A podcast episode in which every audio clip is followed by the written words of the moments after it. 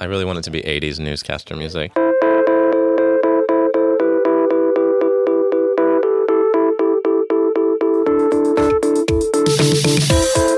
This show is not allied with any sect, denomination, political entity, organization, or institution, does not engage in any controversy, neither endorses nor opposes any cause. Neither do we. We are not affiliated with Al Anon or any other 12 step program. The opinions expressed here are strictly of the person who gave them. Please take what you like and leave the rest. Hi, I'm Corey. Hi, Corey. I'm Claire. Hi, Claire. And this is Crosstalk. this is our first Crosstalk in a little while um, with a guest. So this is very exciting. But before that, you know, I feel like we should get current. Uh, you and I talked many times this week, but I'd love for the uh, the audience at large to hear where you're at today. Sure. Love getting current with you. Um uh, you know, it is the holiday season. It's the holiday season and I'm really doing things differently. I think it's really amazing how every year I get to do things even more different.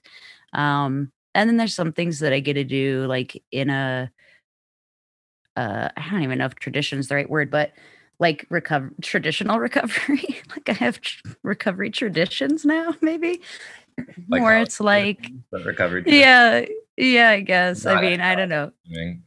no i mean it's it's just like i there's ways that like i get to show up every year year after year where it's like different than i did before and it's it for me really works you know and um there's a lot of uh, of safety things going on in the world right now and my family was like kind of I wouldn't say pressuring me, but they were like, "Oh, well, you know, we can always like do a quarantine thing if you and your partner wanted to come, you know." And I'm, I was like, you know, I know it was like I didn't even have to think about it. I didn't even have to like make up something.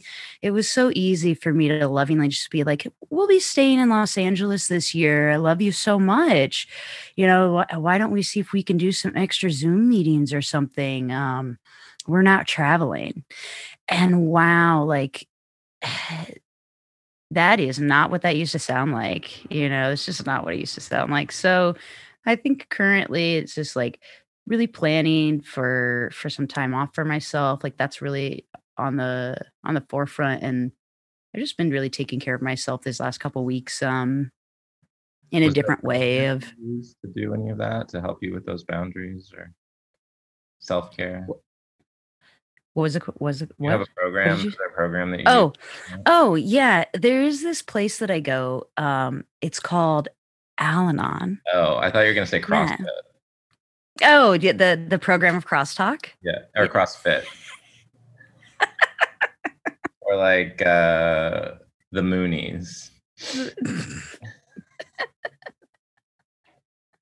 Al-Anon. I hear. I want to hear more about this Al-Anon. yeah, well, I think that was a good that was a good recap. That was a good uh, you know, check in. Where are you at right now? How was your how's your week been? Physically in Chicago. Uh, so basically, like the North. You love to say where you physically are. physically in This is not the most important thing. It's like it's like the North Pole. It's like 12 degrees outside, or maybe like 36, but it feels like 12. So we can't leave the house, or we'll be we'll freeze to death. Um, so there's that. Uh, no, I'm I'm I'm spending the holidays with my partner's family, and they are a family and not my family, and they have things, and it's interesting it's very interesting. They're uh, they're very different than me, and they're um, Mm. they're very interconnected in a way that my family never was, and all the ways that are beautiful, and all the ways that are very tr- trying. Um, Mm. So that's interesting. But I'm not, you know, I'm like a like a, a witness. I don't really have to get that involved, although I am sometimes the subject of some some count crossfire. Uh, inevitably. Um, so that's interesting. Try not to get too engaged, but it's hard because of COVID, right? Like I have to draw. If I if it wasn't for this pandemic, um, I would just go with the flow because that's what I'm here to do. But with this pandemic, I've been, you know, like yeah, I still Sure. some questions answered about what your dad's doing with masks at the office and things like that. And creates a lot of uncomfortable moments for them and and for me and i there's nothing i can do about it i have to i have to know what's up before i can go spend time with them so that's lame but you know it's teaching everybody boundaries you know boundaries are so great especially around the holidays i love boundaries so I do too. yeah, I'm happy for you and your boundary practicing. Yeah. It sounds really uh, like it may bring some great joy to your holiday season. i will say that that's the thing about Boundaries, the new joy. I'm not going to my dad's either, and and uh, that was like the first thing I got an Al-Anon, which I love. Was like, oh, you mean you could just not go, or you could go and stay in a hotel? Like I remember when someone told me that, and I actually did it. I was like, wow, that was amazing. Who knew? Me too. In a hotel. I was like, I like called my sponsor because I have a weekly meeting with my sponsor. Like, and I really try and hold it no matter if I'm out of town or whatever. And I called, I called him and was like cry. I was just crying. I couldn't stop crying because I was like, I can't believe I did this to myself for so many years. And I could have just stayed somewhere and been safe and not been around them the whole entire time. Ten o'clock, and the cocktails come out, and you're like, peace out, everybody. I'll see you. Later. See you tomorrow. it's so simple. I love it. Oh, the holidays. Well, Yeah. uh, on that note, because I think that would make that was a judgment I used to make. Um, we brought a, we brought a special guest for the holidays this season. Diane is with us. How are you doing, Diane? Hi guys. I feel like I should be dressed up as an elf for this holiday podcast. You're not. Well, let's just say you are because technically no one can see you. So My elf out is rocking. There you go. Elf- It's just rocking this morning for you guys. It's adorbs. That hat's the best. Thank you. Thank you. Thank you, Claire.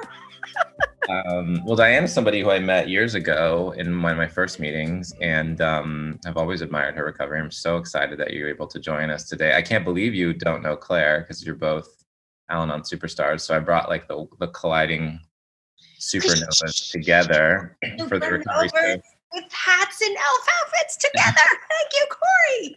Plus, Claire really could play an elf. I don't know if you can't see Claire, but she could be like, like she might actually be an elf. She could It's, be. a s- it's I've been trying to keep it a secret. And you Right. can build things like elves. I mean, you you literally could That's true. like I'll just make you a Lego set out of wood and Ah, and she's spreading joy already. I can feel the joy from here, with or without the Lego. well, it's a very special holiday episode. So so excited. Um yeah, well thanks for joining. We can't wait to hear from you and then cross talk the hell out of this. I'm so excited. I've always dreamed of someone digging into my share and asking all the things you just sort of float over, like, well, they'll never ask about that. Nothing gets by us. well, Claire's gonna be your timer as well. That's right. How would And you like your time? Um, my lead is 10 minutes. Is that right? Sure. Yeah. Doesn't have Let's do eight and two. Love it. right. Can we just share for a moment on how exciting it is when you're sitting in a meeting and someone asks the timer for like 17 checks? Can you make the timer go off every 90 seconds for the entire 12 minutes? Because that'll make me more comfortable. Yeah, that's that's some interesting Al-Anonism right there. But you know, Let me control every minute of my share with an assistant to keep tapping me. Well, you know those big meetings, like the one I met you at. I I was like, when I did my lead share there, I had notes. I had a first, second, and third act. I mean, you feel like it's a performance in a way. If you're, it's such an honor to be asked to share there. That I It feel like. And you you're so right. And here's a little side note because maybe I'll never get to the share and she'll never give me that eight minutes. But how about when we go into those big giant meetings and it's like over 100 people, sometimes over 200 people, and the secretary brings in a leader who has like, I don't know, seven minutes of recovery. No, there are hundreds of people in this room. This share has to touch at least 80 of them. Like uh, three months of recovery is beautiful when you're having coffee, not when you're leading from the dais thing. Stop that. that dais, man, at the Sunday meeting. It's like. That- I think it was in my lead share. I mentioned I I went really early. We'll get to this, but I got went really early to do it, and they have an AA meeting before, and it's on the floor, Yeah. and then they take the table and put it on a stage Ah. for the Al-Anons. It's like we need a, a freaking stage here, people. Like I, if I'm gonna do this, I want everyone to see. Yes. We've And never you been seen before. We had to be so loud in our lives to be seen. So it's like, you will see me now. You will see me. This is my time to be seen. Thank you. God. And I've been early enough to I've seen the AA people watch our our crew, you know, pick that table up and they're like, oh my God, you people put yourselves on a stage. Leave. Like they are as repulsed by us as we are at ourselves. They're like, these people are crazy. They turned this whole hall over in four seconds and they had it down. Oh my God. Not um, a that. Well, that's because we're you know, in a master program. We are. They likes to say it's a master program. It is. They're in the beginner. You're freshmen. We're graduates. I love it. Right. Should I stop kvetching? Let's do it. I don't think it could have been a better lead in to our topic of ju- judgment versus Perfect. Yes. So and I, I think it, it, whether it was planned or or not, it was, I think it was perfect. Thank I'm- you. I've got you queued up, so you just let me know when you're when you're ready All to jump in. All right, I'm going to actually go on judgment. I love judgment. It's such an underrated character defect. And let's just talk for a second about the word defect, right? I don't have any defects. I'm a perfect child of God. And defects, all right, our literature is borrowed, right? It comes from those exciting, fun people in AA.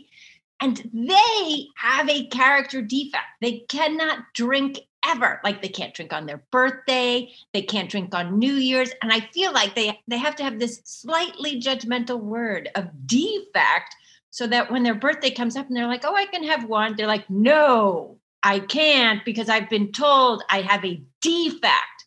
I have a defect of character. So then we borrow all that literature we're trying to do everything so goddamn right to begin with. And then someone says, You have a whole bunch of defects. So, as Al Anons, we come up with 75 of them in our fourth step. And I'm like, No, they're not defects. I don't have this all the time. I have this when I'm being defensive, when I feel unsafe, when I think I'm being attacked, when I have to protect myself. So I have character defenses. So the character defense of judgment should just be like on the top of everybody's list because we all have judgment, right? We were small children in a house where no one was paying any goddamn attention to us. And I was aiming for discernment. I was I was aiming for understanding who was a good guy and who was a bad guy. And in truth, everybody was an everybody guy. Everybody had both sides of that coin. But I had black and white thinking. It it was really you were with me or you were against me. So with recovery, uh, when I do a six step, I write a love letter to the character defense. I write it a thank you note. I write it a breakup letter, but I'm I'm I'm accepting what it was there for. I'm thanking the judgment for what it was doing and where it did protect me and explaining why it doesn't work for me anymore and I'm offering it to go back to the universe.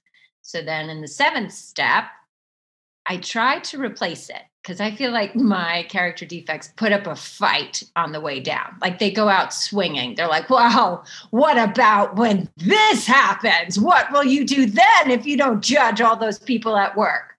Um, how will you survive? How will you get through the day?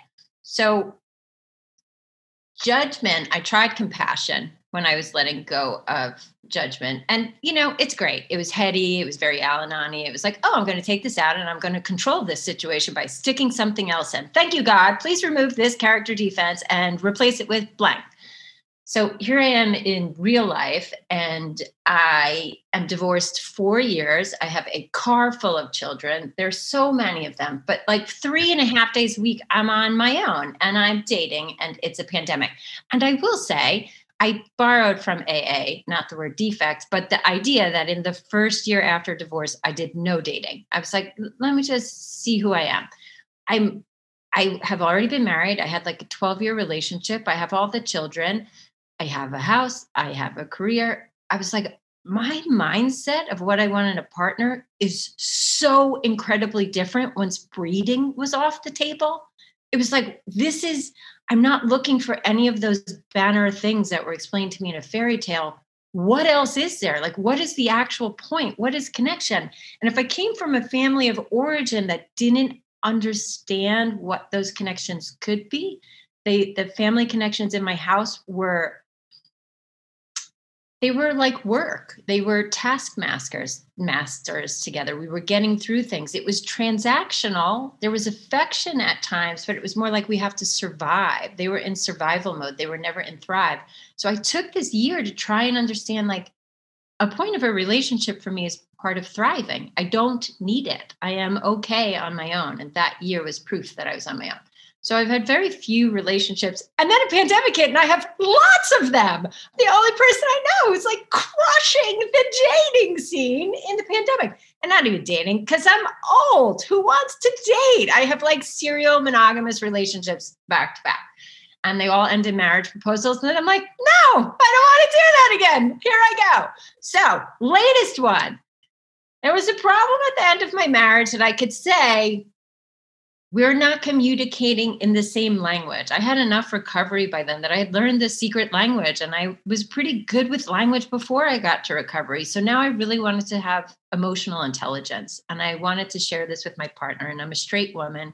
So I'm fishing around with straight men trying to get a deep emotional connection with language. You know, you, you could say I'm nuts for even fishing in that pond, but that's where I'm looking. That was the one intrinsic thing missing in my marriage.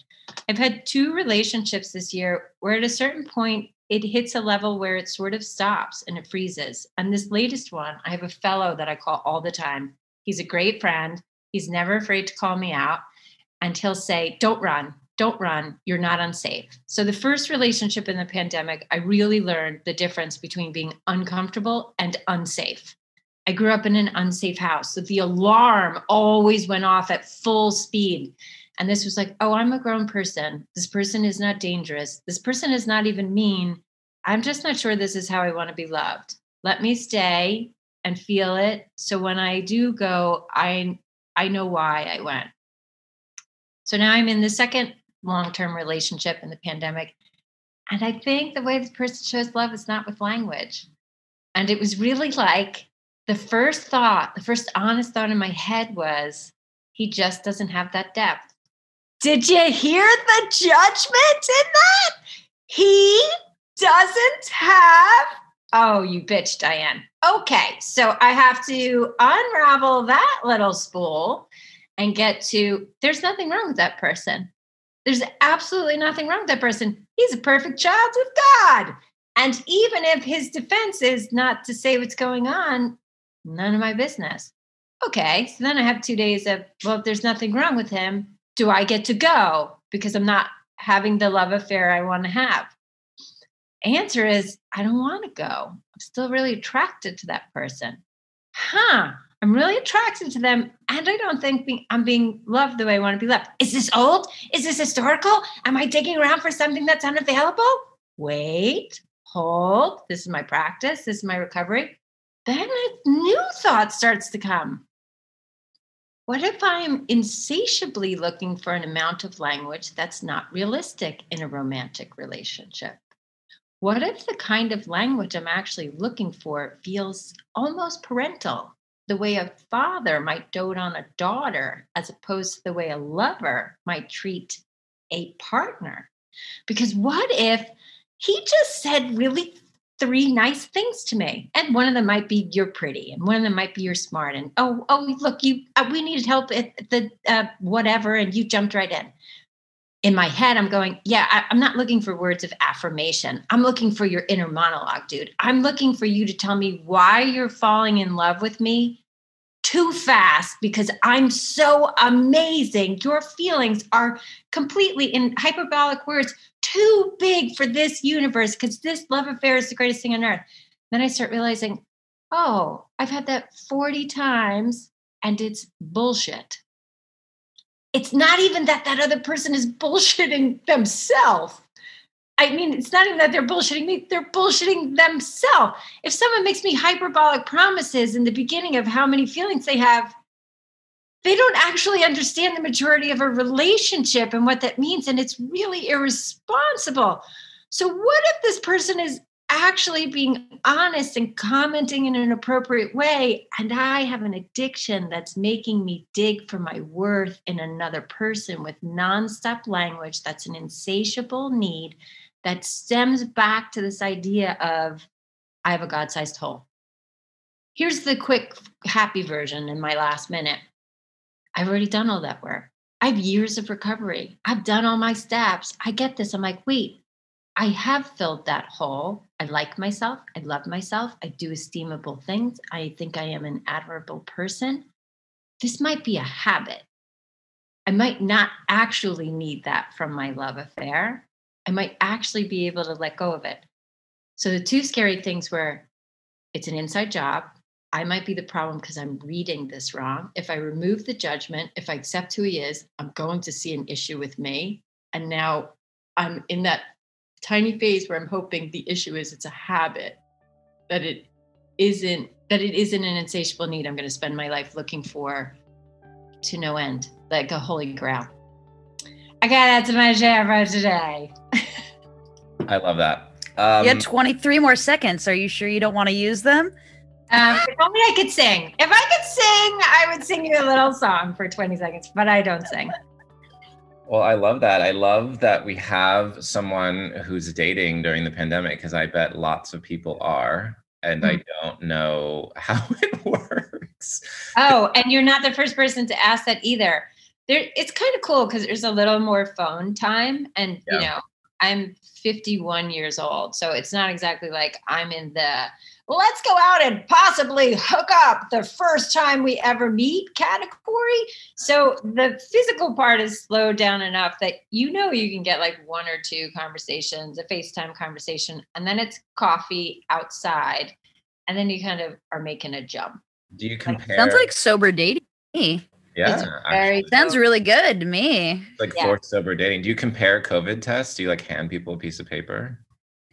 No, but you know, I have found there are three camps of COVID, or maybe four. There's um, highly irresponsible, do whatever you want. There's the I'm okay, I'm following all the rules, and I'm not that worried about it.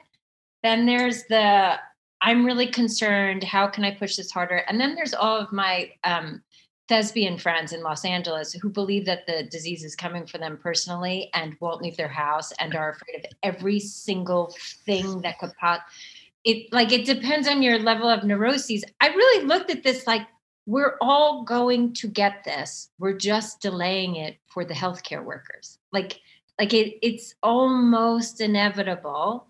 Let me be responsible, particularly when the hospitals are so flooded, but I I did very little I did very little like digging around, like what's your life like? We were outside. Once I was moving into like, all right, and I'm gonna go to your house. You're in my pod. I'm gonna reserve my judgment of that choice because I'm an acceptance of your COVID choices. Thank you. No, I'm of the like, uh, we're locking the shit down camp. Um, not gonna get it. But um, yeah, so I love that this was about relationships, and I'm I would love to start cross talking this. First of all, could we just quickly talk a little bit about your childhood? You sound you said that alarms were going off constantly and you were in survival mode. Is there anything you could share that would give us some insight as to what that looked like? Sure. Um, so I had two parents, and uh, myself and my siblings all considered my mother to be an alcoholic. She did not call herself an alcoholic. She's one of five kids. Uh, two of the other four kids died of alcoholism and the other two were non-functional alcoholics so in comparison she was highly functional but she drank like a college student like she drank she didn't drink every day and she didn't have a lot of repercussions but when she did drink she drank till she was hilariously on the table like a rock star and then fell down drunk mm-hmm. um, and my father was a rageaholic. My father, like to the tune of he was a pro boxer when I was a kid. So there was a lot of isms. My maternal grandfather was a gambling addict. My paternal grandfather fathered so many children outside of his family, I don't even have a count. So when I first came into the room, I had no like we were never homeless. We were never food insecure. My mother and father never had any infidelity. They were married till I was 31 years old. I was really like, I'm not even sure if I'm here. And I have a big, giant personality. Maybe I'm supposed to be in the wild room. Maybe I'm supposed to be smoking cigarettes and coffee, but I don't even like alcohol. Like, I, I felt like I had this addict thing in me and wasn't really sure. And then over years, it became very clear that their identification of themselves isn't as important as my experience in it. I look at Al Anon as anybody who wasn't getting their needs met in their house growing up. My parents were distracted. My mother didn't know how to pull love from the house we lived in. She thought she had to go outside to get it. So it looked a lot like I want to go to the bar. I want to go out and play with my friends. She looked at her house like a series of tasks that she had to do. Mm-hmm. And my father spent his life chasing my mother's affection inside mm. marriage. It was really brutalizing to watch. And he was physically um, combative with the kids. He didn't hit my mother, but, you know, we were playing on the steps one time when I was a kid. And this is, you know, dead sober at two o'clock in the afternoon on a Sunday. We were playing with Smurfs. That's how little we were. They were, they were the little blue Smurfs and they were on the steps and my mother came out of her bedroom and slid down the steps and everybody heard her fall my father ran from the bottom floor of the house and as he ran up he grabbed me by the throat pinned me up against the wall and held me till he choked me out because he thought i hurt her. And my mother was on the floor screaming get off her get off her get off her she didn't do anything. And i was looking at him laughing. By this time i was probably 10 years old like she's not going to talk to you for a month for this like it was violent and it was wild. Like it went off on a trigger. Mm. so it was a long time of dispelling that culture that class that region. You know like it, i i was raised in a combative environment and i haven't lived in one in 30 years. So it's just the process of letting that idea go. Mm. yeah that's um that's a lot. Would you say you felt like your father was addicted to your mother? Yes. Yeah. I the catchphrase I used to say all the time was, "My father would have boiled his children to make soup for my mother." It was just the strangest thing. Like I've I've rarely ever seen it repeated. Um, you'll see sometimes i think in old fashioned long term marriages where women will give up everything for their husband but i have so few instances of seeing it where a man does it for a woman who is they were both Al-Anons. They were both untreated Al-Anons. My mother was raised in a house where they lost their house about every two years because my grandfather was a gambling addict. Like they would lose their house and all their furniture and have to go live with relatives. My mother slept in a bed with her mother until she married my father.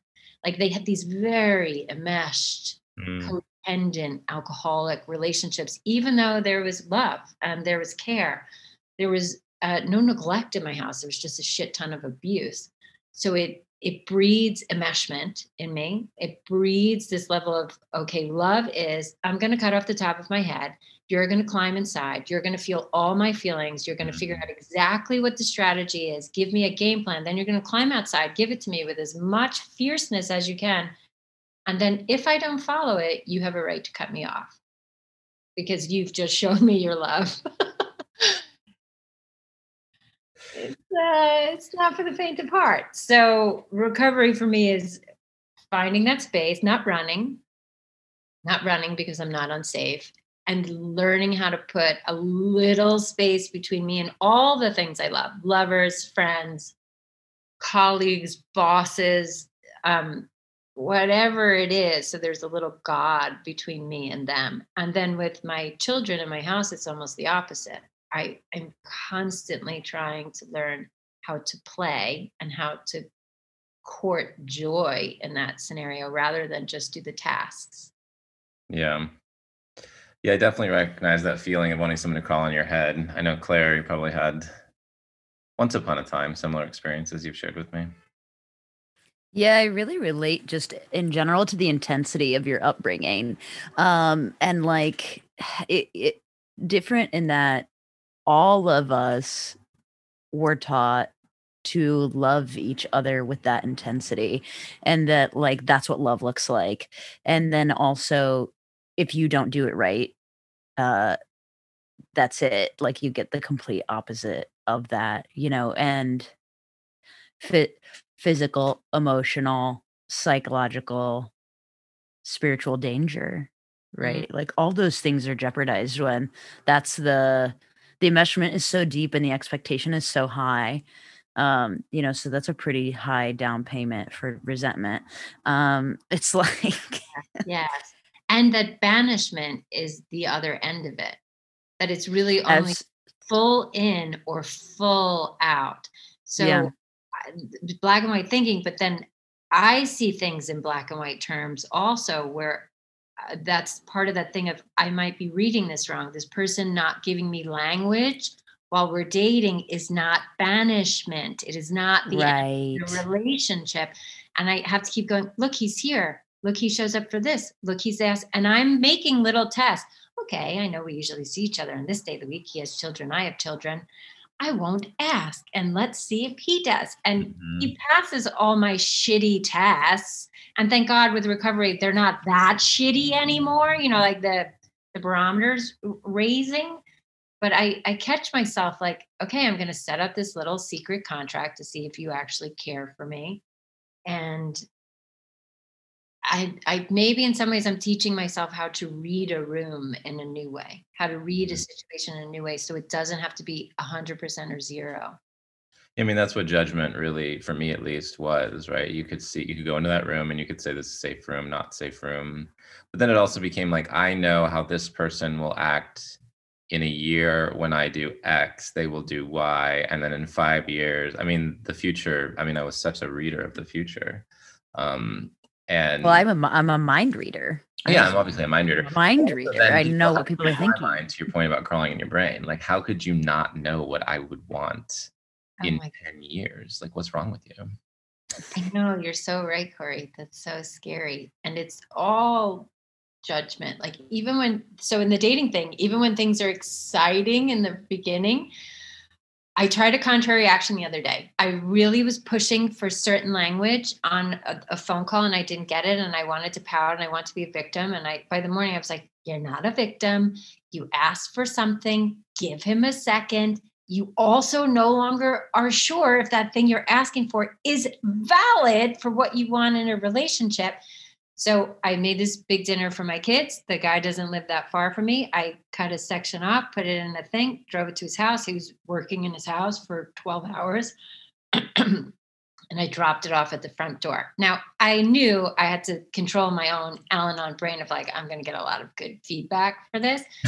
um, so I was like, don't get high on being the good girl and doing this right and winning and try not to say the words. I did it as contrary action because now I have to explain that I was pouting and mad. I was like, just try and do it. So it goes well. He's excited. Still not a lot of language, not that guy. And I go out to my car the next day to do something. And he drove by my house at like four o'clock in the morning and put roses on my car. Like he left mm. under the wiper. And mm. there was mm. just a little note and it had my initial on it. And I was like, I think it's from this guy, right? I mean, I have children. This could be for my kids. I flipped it around and there was his initial on the back, thank God. So I'm like putting in my purse. My children don't know I'm dating this person. I'm like sticking it in my purse and I hide it. And I was like, oh, I honestly felt like it was a God shot. I felt like God gave me flowers for doing a contrary action, sticking in the thing that was uncomfortable. I got something back. I did not get the thing back that I asked. I did not get the thing back that I thought I needed.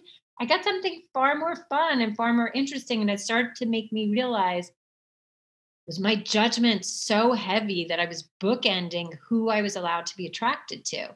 Was I making the pool so small? They had to behave in this one certain way in order for me to calm my nervous system down to share love.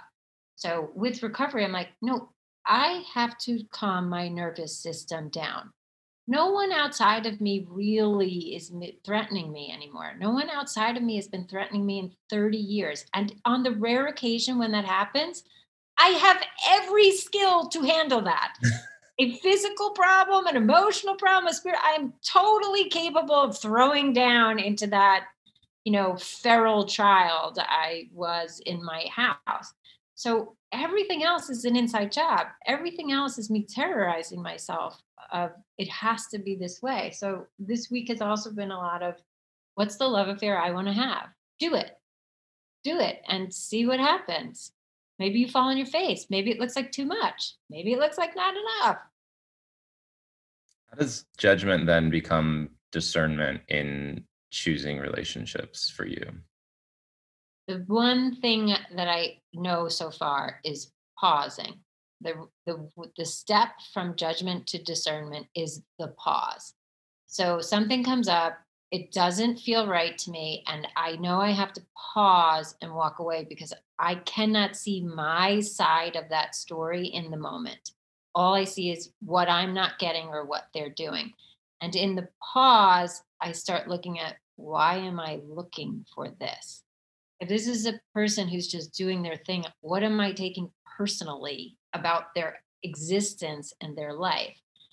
And I'm moving so slowly. It's partially pandemic, partially age, partially understanding that once I start running hormones from sex, I have less discernment that I'm moving slowly enough that I'm not going to make a huge mistake. Like discernment's going to come with time.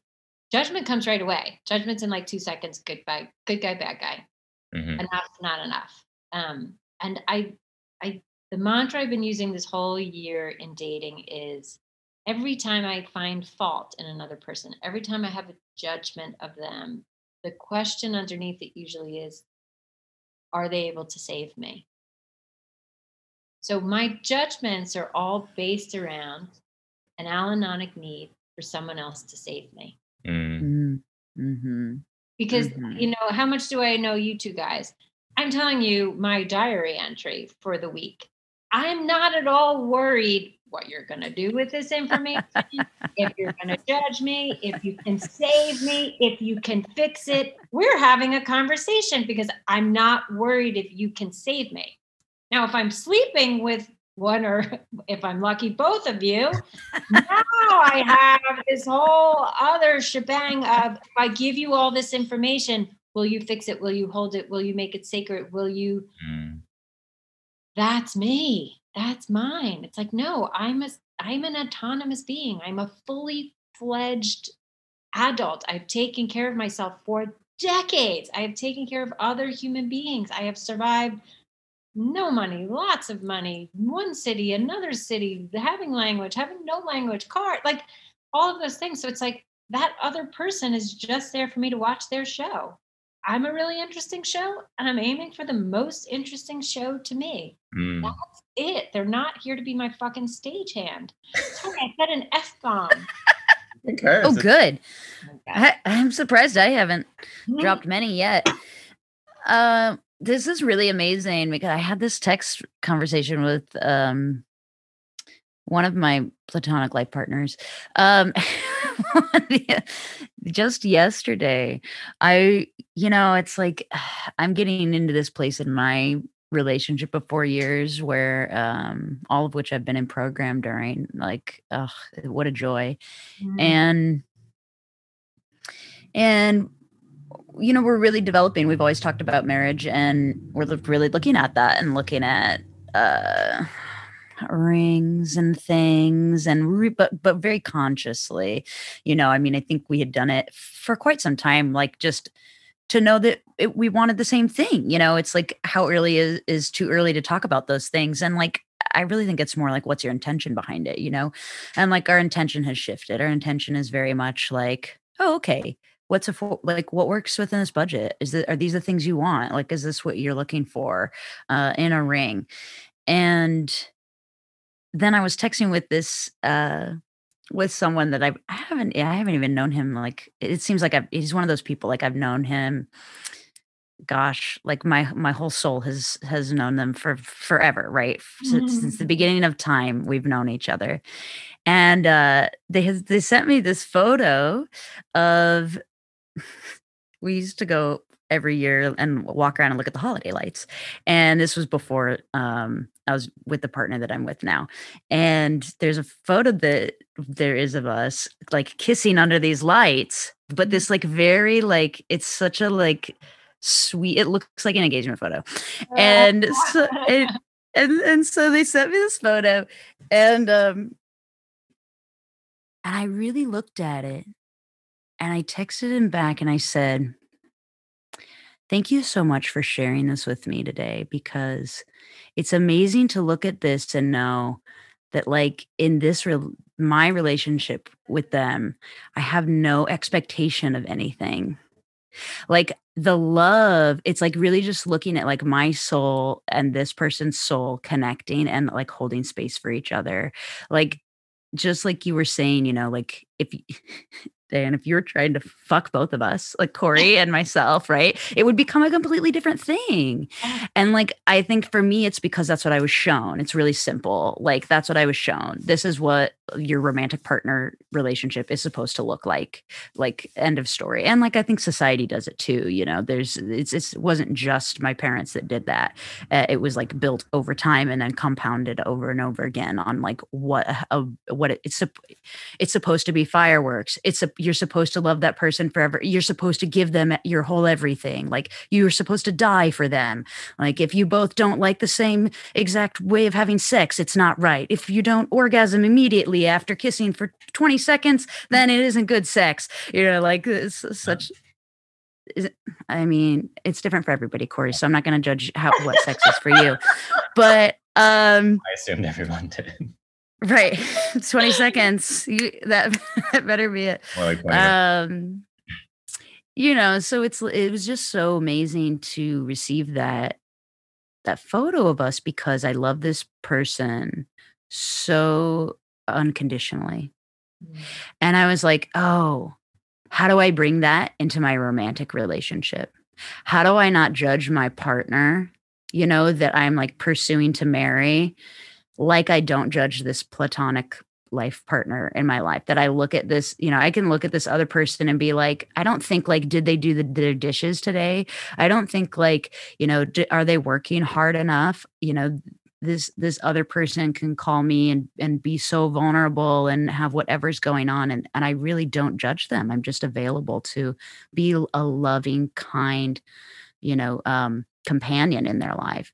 And it's like how do I do that with the the woman that I intend to marry because I bring so much judgment to to our life together because I think that I have a right because I think that I can have power over it or is it because if I don't I won't be safe? You know I think ultimately it is the you're saying being you know whether you're not someone is going to save you and it's like I do I do both. I put on the cape and I want to save the other person and then I'm mad that you didn't want to do the same thing for me. I'm mad that you didn't spend 8 hours like making sure that the house was so perfect for me or whatever. And yeah. you know, this guy that you're seeing didn't say the words you wanted to say, but like how much more fun is it to receive a rose on your car? Oh my god. Thanks God. Thanks God for something that I couldn't think of thanks God for something that was way more fun than what my brain's telling me I have to have. Like, yeah. Yeah. And that whole, I think that's it. I think the judgment of the partner comes. I'm, and I'm trying to boil it down to something super easy and clear, like a one liner of, is this person able is this person able to save me like that's the difference between the friend that you love and the person that seems because I think the line, knowing that yes. I have a attachment issue, is I start seeing them as a reflection of me. I stop seeing them as an autonomous being. I start seeing the lover as we are one unit. Every choice mm-hmm. you make is not just a reflection of me, but it it affects my safety. And then I have to like I was in a 12 year marriage and we never merged money like I had my money and he has his money. And then when we bought a house together, we had an, an account for that house and we paid for the children and the and that other house. I never was financially dependent on another human being, even inside the institution of marriage with multiple children. So there's nothing that other person is going to do that actually affects my well-being. It affects my ego. And it affects the childlike part of me that believes they are there to save me i.e be my parent. So Mhm. and it's hard to like deal with the fact that oh is this a daddy issue? Oh is this mommy issue? You know like i I have more mommy issues than i have daddy issues and i'm sleeping with men. You know what i mean? Like it, it the gender doesn't matter it's the role of saving. It's Mhm. so that's become the mantra and every time i'm asking that question it's because i'm in judgment. So it's super easy then to go okay it's an easy flip. Maybe that's now but it's an easy flip to go let me turn that person over. Acceptance of that other person comes easily then it's the uncomfortable ride of figuring out what am i digging at what am i looking for in another person that i know i've already given to myself Mm. and then dismantling that off of my idea of a romantic relationship. That's not what it's here for.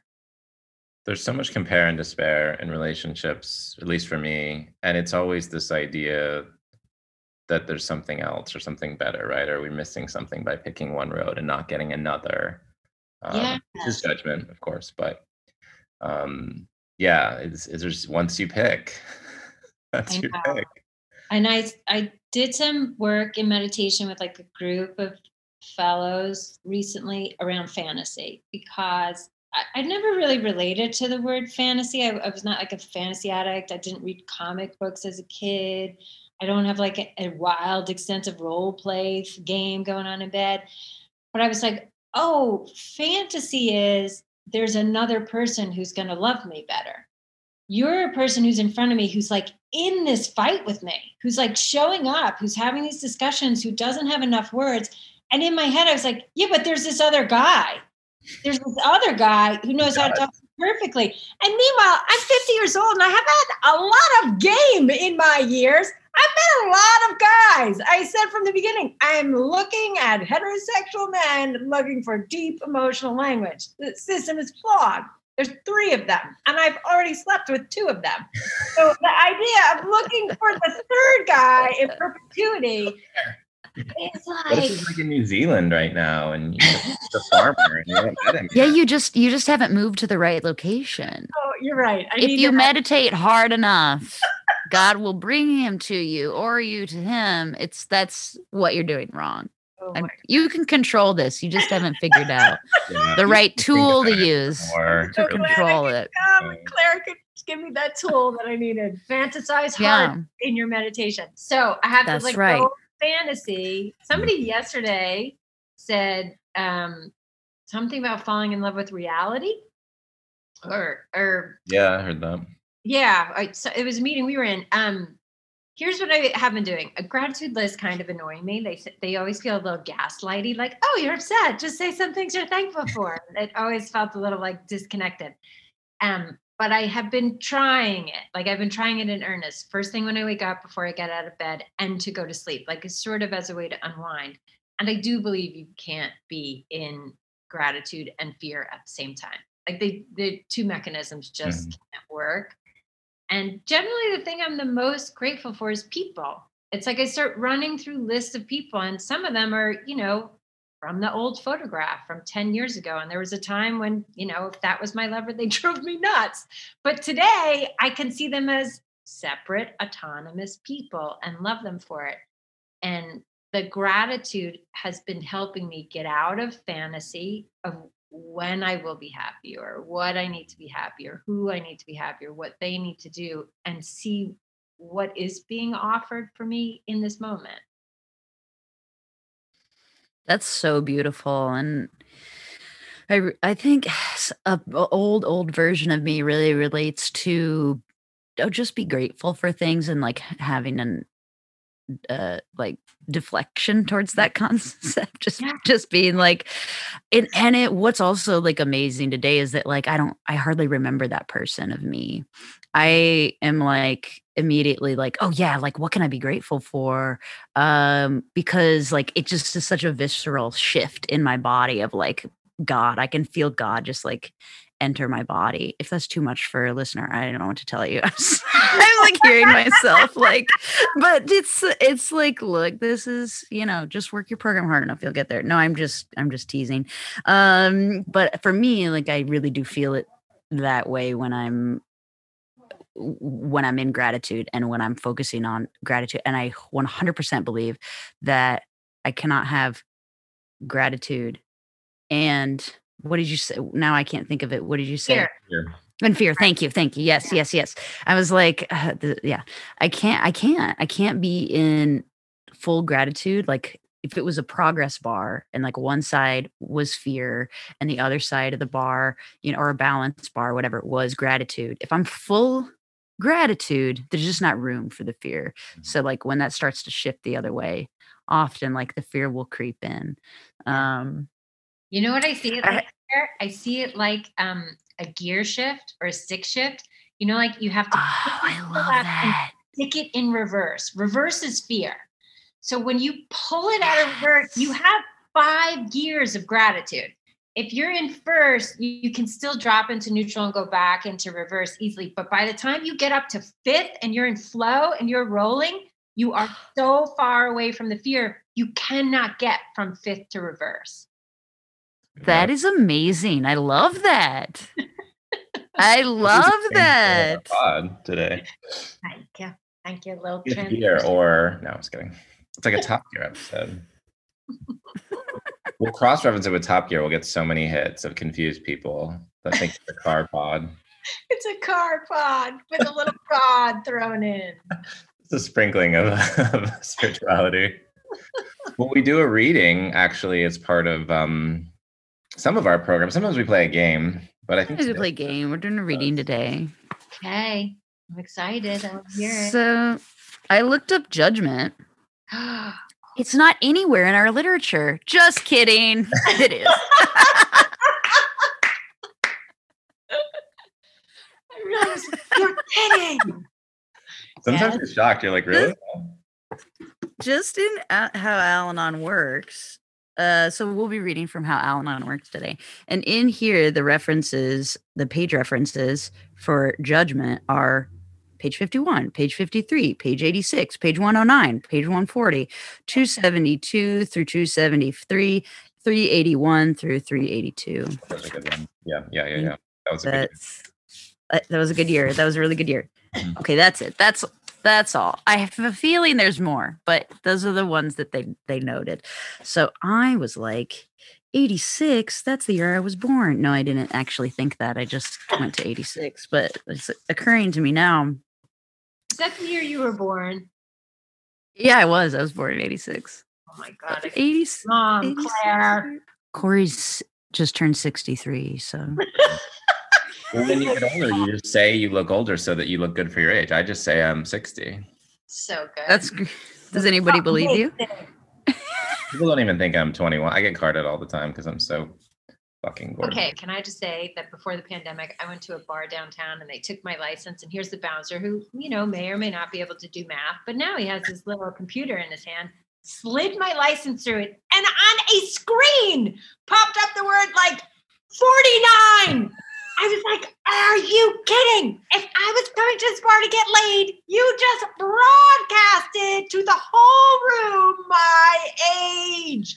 Do you not know why women shove Botox in their head? Look what you've done. You've negated my Botox experience with 49. Good great lights. At The door. There's no judgment involved in any of those thoughts. So true. You better find that passage before I talk us. All I have it. I'm hold, I'm waiting. I'm just waiting patiently to read it. Uh, okay, so I'm actually going to start on page 85 because the the passage is actually forgiveness. So this is in how Al-Anon works, page 85. Forgiveness. Resentment will do nothing except tear us apart inside. No one ever found serenity through hatred. No one ever truly recovered from the effects of alcoholism by harboring anger or fear, or by holding on to grudges. Hostility keeps us tied to abuses of the past. Even if the alcoholic is long gone from our lives or has refrained from drinking for many years, we too need to learn to detach. We need to step back from the memories of alcoholic behavior that continue to haunt us.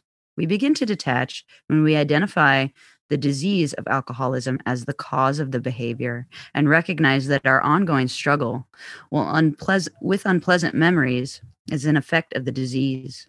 We too must find within us compassion from the alcoholic who suffered from the terrible illness. When we are able to dig down deep past our grievances and resentments, no matter how justified we may feel in harboring them, and find within ourselves the recognition of that part, the other person that is always and always will be lovable.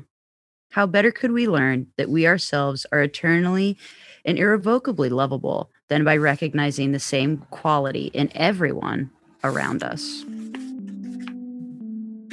It goes on, but we'll stop there for today. Interesting, I thought that forgiveness, um, and there's a meeting that I go to sometimes that they actually read forgiveness at, at that meeting every time. And I don't think I can be in judgment if I'm in forgiveness, because what is judgment but like kind of in a way, really the opposite. You know, if if I'm judging someone, I think that something should be different I'm either saying, you know, like even just thinking of like an actual judge in a courtroom, I'm approving or disapproving of a thing. I'm saying this thing is or isn't right or wrong.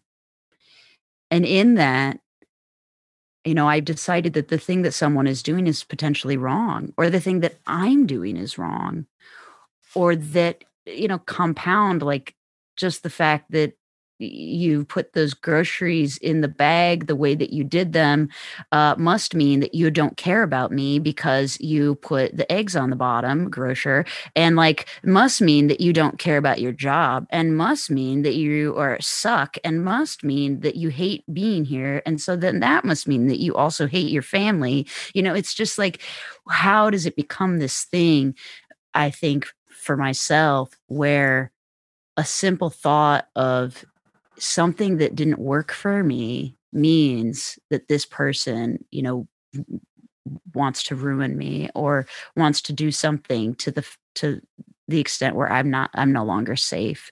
Because uh, it always does come down to safety for, for me because that was always it in my home, judging whether or not I was safe or not. That's it. It's so simple. What am I safe or not?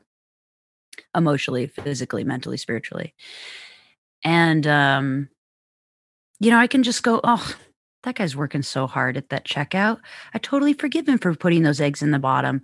You know, no big deal. And I get to say thank you.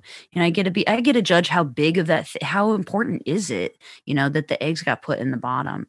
They usually don't because I'm usually bagging my own groceries because I'm controlling.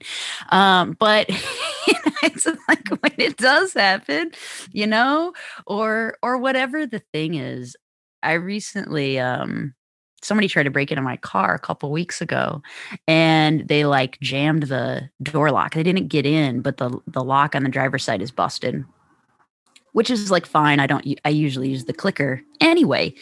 Um and I was really upset because I didn't feel safe. I immediately, like, even that day that I found out, was like, maybe I should go get it fixed immediately. I made an outreach call around it.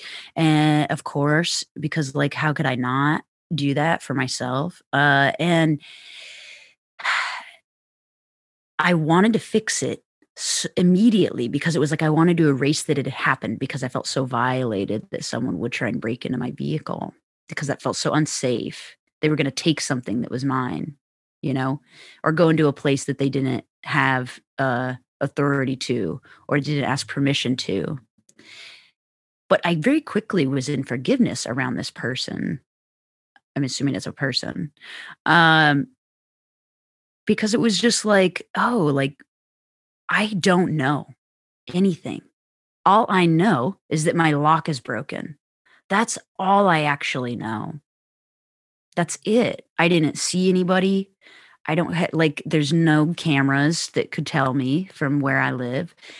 You know, so it's like what do I really know? I know that that someone thought that they needed something in my vehicle so greatly that they were going to risk whatever to get in.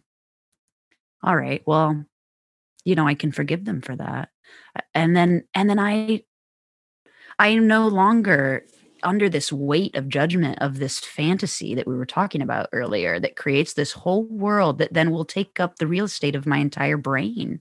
It's like, no, like I get to have a, such a more lovely, wonderful life, you know, and I got to make calls and uh, get some quotes and talk to some really nice people during the holidays that were like had great customer service and then some people that had shitty horrible customer service in my, in my judgmental opinion.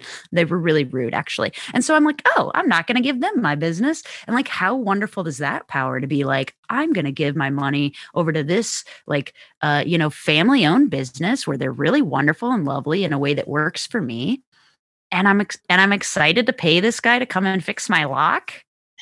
Like cool you know like i don't know what god's plan is but like judging it just slows me down from enjoying life you know?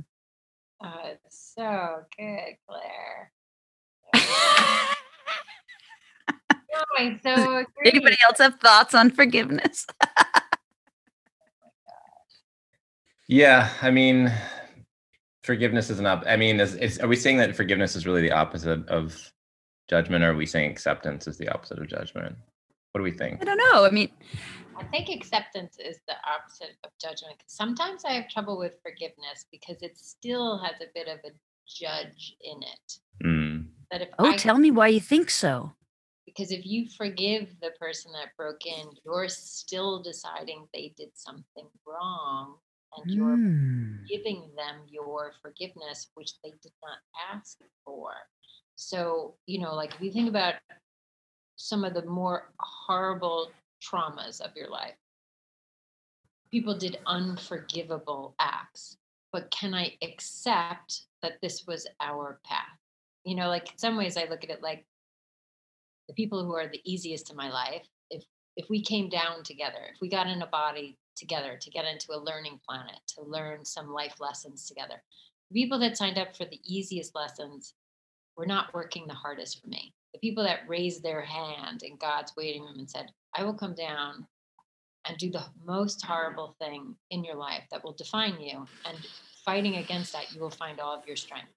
That person has signed up with the most love.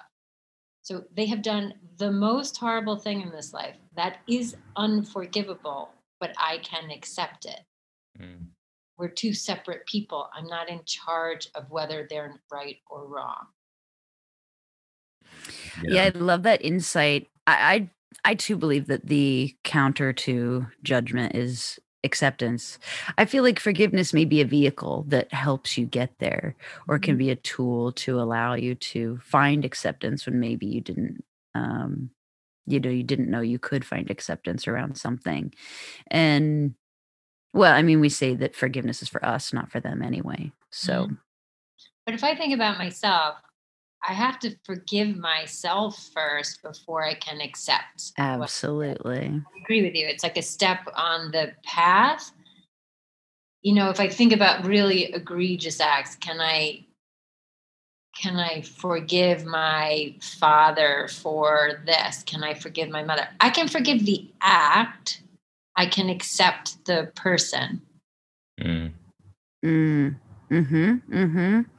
It's I love that you brought up forgiving yourself first, you know, and it's like um everything for me in program is let it begin with me. And when I think about the place that I am around the the car lock, right? I really don't have ang- I'm completely resolved internally on on that.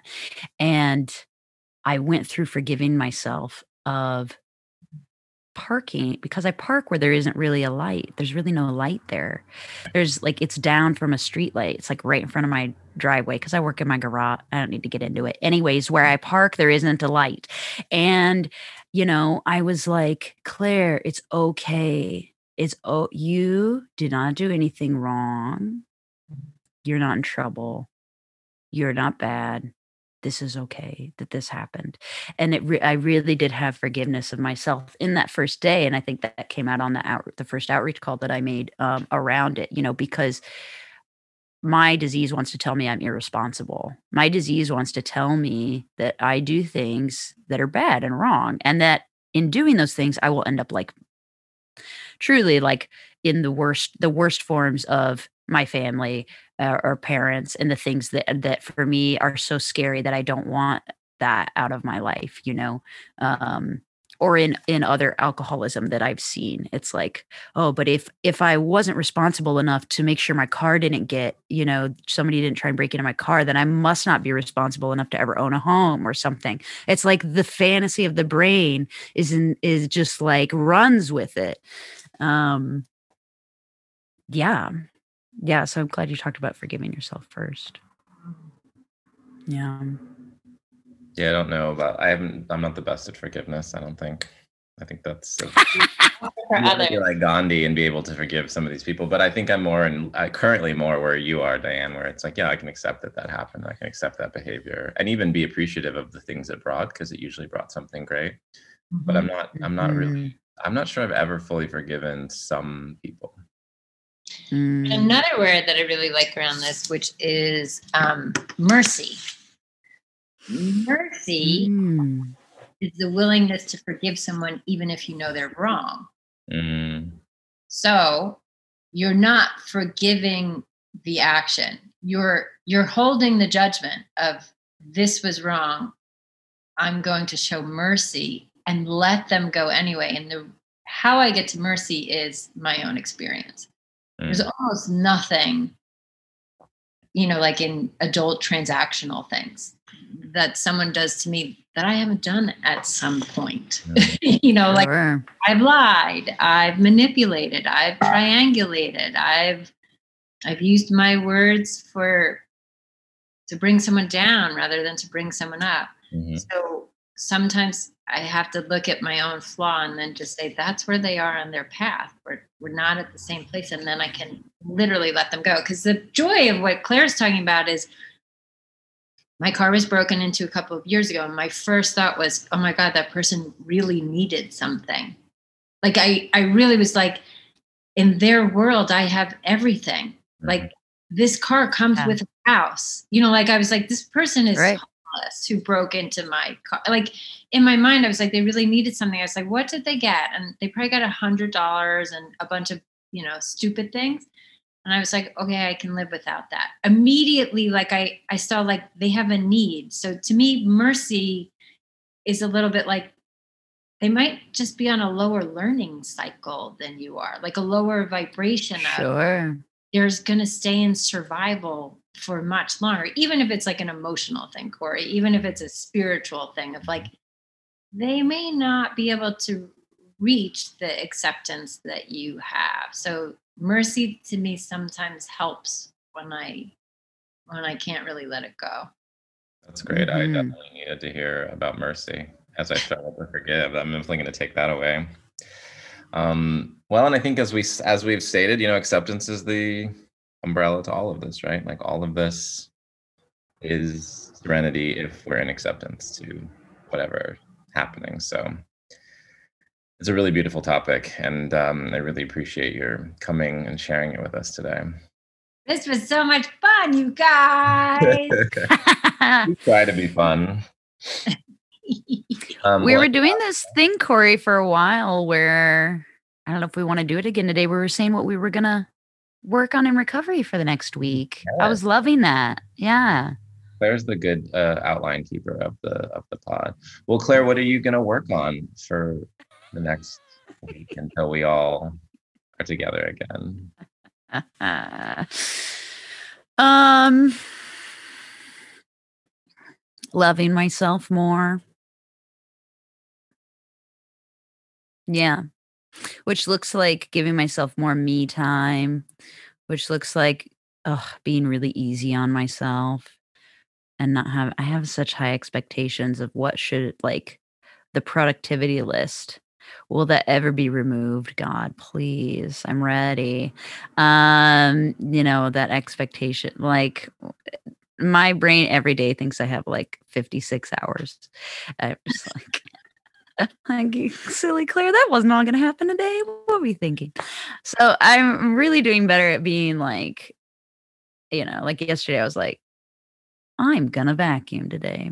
but I didn't even vacuum. I like watched TV and and and went on a fun outing with my partner. That was super fun. Instead of vacuuming, I was like, she wants to go out. Let's do that. I don't have to vacuum today. Yay! That was good. You know, that was good. Contrary action.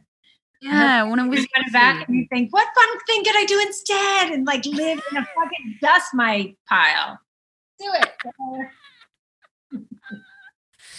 Ah, thank you. What about you, Corey? Oh, All right, Diane, go. Yeah, um, whatever. I'm gonna plot revenge on all those who've crossed me This makes sense. This makes sense. and really, really get them this time. Like take them down. Mhm. Um, no, I'm gonna do the opposite. I'm really gonna uh, think a lot about mercy. That was really helpful. I'm really sitting with a lot of fear around work, which I've Mm. never, which I've always had, but I've never faced, and I think it's time to face it. Um, Mm. everything is totally fine, like completely fine right now. Um, I don't know what the thing behind the thing behind the thing is. It's like coming up now, and I'm really writing down the thing behind the thing, like the thing I would never want to write about the thing behind the thing. Like, do I really want to admit this out loud? This is what I'm afraid of. Um, This is a crosstalk episode. We need to. We need some so of those excited. Some of those I'm so things. Tell us those like things. like if we're worried about you know success is it really just like am i not going to look good on linkedin or you know am i not going to be rich like really rich not like financially independent? I don't want to tell you what it is, but I have a feeling it has to do with people loving you. Yeah probably. Uh, that sounds like some some judgment. Anyway you know the kind of shit that you kind of you don't want to say. It's like why am i afraid of not getting what i want at work? Because my fallback positions are fucking great. Like it's but i don't it's all plan a. So i'm gonna look at that and uh, i'm excited about it. It's gonna be real uncomfortable. I'm gonna sit in my sky prison in chicago and uh, i call it my sky prison um because i like to look at the bright side. And uh and i'm gonna look at this shit for a while that's what i'm on Love it. Love it. Diane, you got a plan for the next couple weeks? I am going to try not to throw my lover in the garbage can. I'm going to try Yes. to run away. Mm-hmm. And this sounds so like, uh, like my same feeling about a gratitude list. Like I want to try to be of service every day. Not just to him, but to the relationship. Because my first thing is, what am I getting out of this? What have you done for me lately? In some like 80s pop song Mariah Carey thing. Um, but the most fun I've had in the relationship was like, oh, let me just make this guy dinner, drop it off, and run away. So I'm not looking for an accolade. And I'm like, yeah, it, it goes out the window so fast. The second I Mm. my ego is triggered even slightly of, oh, you're not adoring me. Whoop, here I go. So I'm going to try to be of service just for the practice of being of service. I I don't need this relationship to last forever. It's not one of those ones that I'm like, oh my God, please let this work. It's the perfect place to practice. Like, I like the guy. I like him. He's, I, I want to practice being of service and being out of my head. I love that. And all we're doing is practicing this program and life. That's what That's right. No name Claire says. Podcasting. That's right. It's a practice. It's a program. Wait, what? It's not about Oh, oh, oh. We put, yeah, we, uh, oh, when Claire wants me to get a word or something, she mad libs me. I call it mad libbing. She's like, so instead of fear, it sounds like it starts with an F. Like she does that to me. It's really hilarious. um, If well, my sponsor always says that doctors don't do medicine, they practice medicine. you Mm. know we don't do we don't do the program we don't do life we practice the program we, it's our spiritual practice not our spiritual doing yeah Well, this was great practice. I'm, we're gonna let you go, Diane. Thank you for joining us. I hope you have a wonderful holiday season, whatever you. corey has to go do many f- fancy things in his glass Well- prison he can't he can't wait to go Well, I think it's really. i'm just time we have teasing things up here. Otherwise, this could go on for forever. Forever. Forever. Thank you for joining Crosstalk. Um, until next time, I think the one after Hey. this is going to be me sharing. You just heard Claire sharing. Then it's going to be me after this one. Yeah, that's right. Get to know your- Hopefully, we'll hear about the thing behind the thing. Maybe you'll get the no pressure, Corey, to get there before we record tune that. tune in. Smash that subscribe button. Um, okay, so thanks for joining us, and uh, everybody have a wonderful day. Okay. And keep coming back. It Bye.